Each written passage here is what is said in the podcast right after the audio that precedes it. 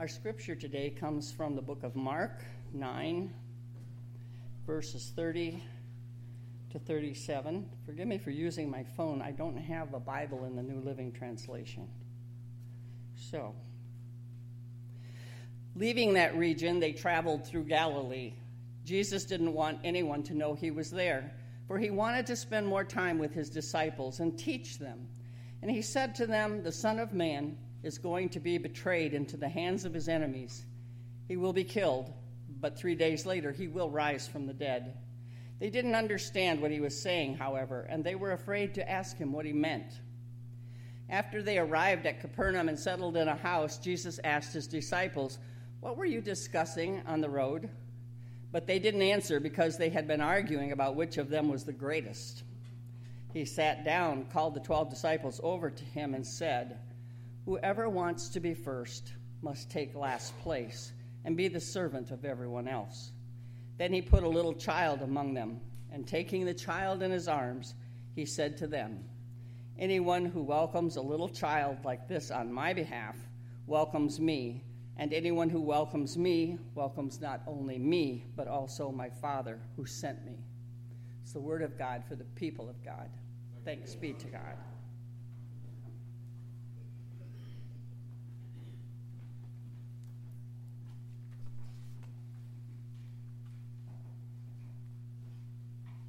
Let us pray.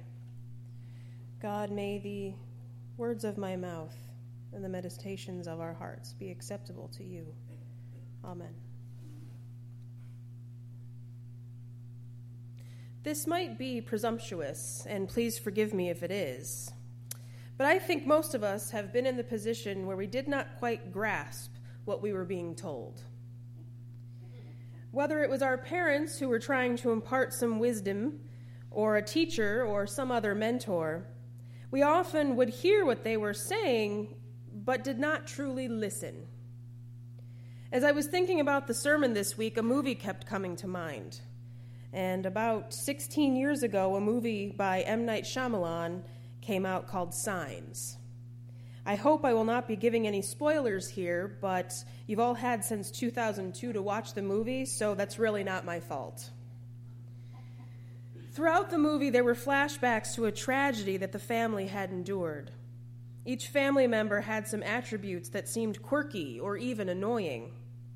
Phrases that were uttered at the time of the tragedy suddenly started to make sense as the events, events of the movie unfolded. It wasn't until the climax, of the movie that suddenly the quirks and the, phrase, and the phases suddenly came together. Suddenly, the words that had been assumed meant one thing were enlightened, and the true meaning was revealed to them. The ninth chapter of Mark starts with the Transfiguration. Throughout the New Testament, there are a few places where parallels between the Hebrew scriptures and the life of Jesus and the life of Jesus Christ. Jesus, after all, is the promised Messiah, the Son of God, so it would make sense that he would use much of the knowledge his disciples already had to reveal himself to them. The mountain setting of this transfiguration is very reminiscent of Moses' time on the mountain, in which he encountered God. By the time we get to, today, to today's passage, Jesus had already once given the disciples an announcement that the Son of Man would not be with them very long. After the initial announcement, he took Peter, James, and John up the mountain with him and revealed himself as Christ, surrounded by Elijah and Moses. And then the second announcement by Jesus that the Son of Man would not be with them for very long. Jesus and his disciples were on the road from uh, Caesarea Philippi to Capernaum. That is roughly about 50 miles, how the crow flies. Jesus was walking through the land of Galilee with his twelve disciples and perhaps a few other people, and probably some pack animals. Jesus had not sent anyone ahead of them because he did not want anyone to know he was coming. He wanted to have time to teach the disciples, to have time with them, to get them to understand all that they had seen so far and all that they were going to see.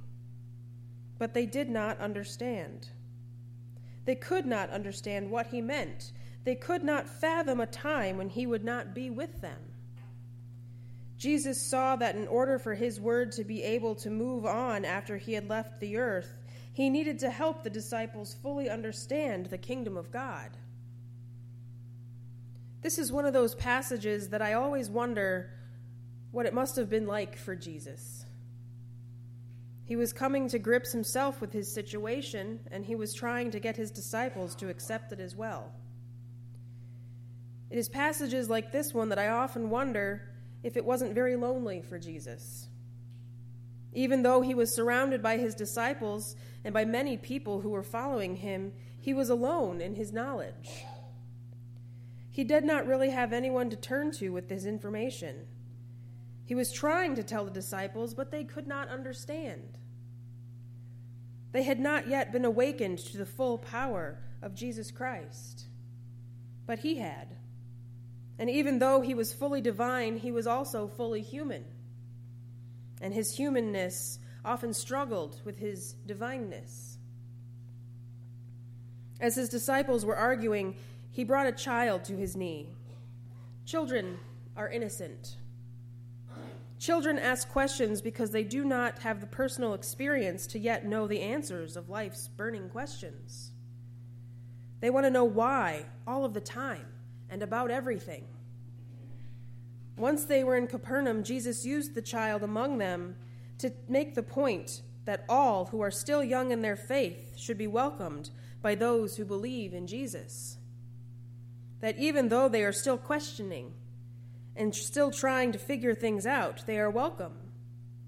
It is not just that, that they are welcomed by and in the name of Christ, but by God as well. The followers of Jesus Christ are still fighting today. But although the fight is not particularly about who is greatest, it is whose version of Christ is greatest. And it is this argument that tends to get us into a little bit of trouble. Somewhere along the lines, we decided that if people did not believe the same way we do, that they were not true Christians. Somewhere along the way, it was decided that if you could not pull chapter and verse out of Holy Scripture at any moment, then you were unworthy to call yourself a person of God. And that simply is not true. To truly be of Christ is to live as Christ lived, to love as Christ loved, and to make sure that the Word of God is available for anyone who wishes to know it. It is much better to know where to find the words of Jesus Christ within the Bible than to be able to memorize the words but not understand the context at all. Words without meaning leave us empty. Without knowing the truth behind the words we have memorized, they do not hold the weight intended. Knowing the Bible by memory without knowing the true meaning of the words is like the disciples hearing Jesus speak, but not grasping the importance of what he was saying not understanding the full weight of what was coming their way. Seeing the full picture of things can be difficult. Taking a step back and seeing the path that you're on can sometimes be time consuming and really scary. But it is a necessary part of growing as a Christian. Reading and hearing the words of Christ is the first step for sure but understanding what he is trying to say to us is equally important. In a lot of ways, even when we think we have a good idea of what Jesus wants us to know, we are still like the little child that he brought to his knee. We still find ourselves asking questions. We still find ourselves wondering what exactly God has in store with us, for us. Are we on the right track? Did we completely misunderstand our call and spend an obscene amount of money on a master's degree for nothing? When I arrived at seminary in the winter of 2015, I felt really confident in what I knew about God and what I believed about Jesus. I had been raised in the church, after all, and the child of two elders. As I sat in my very first class, which was Introduction to the New Testament, I felt like such a freshman. I was hearing words I did not know.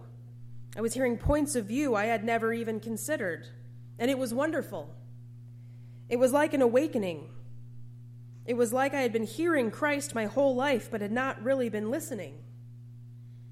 Suddenly, so much made sense, and doors opened.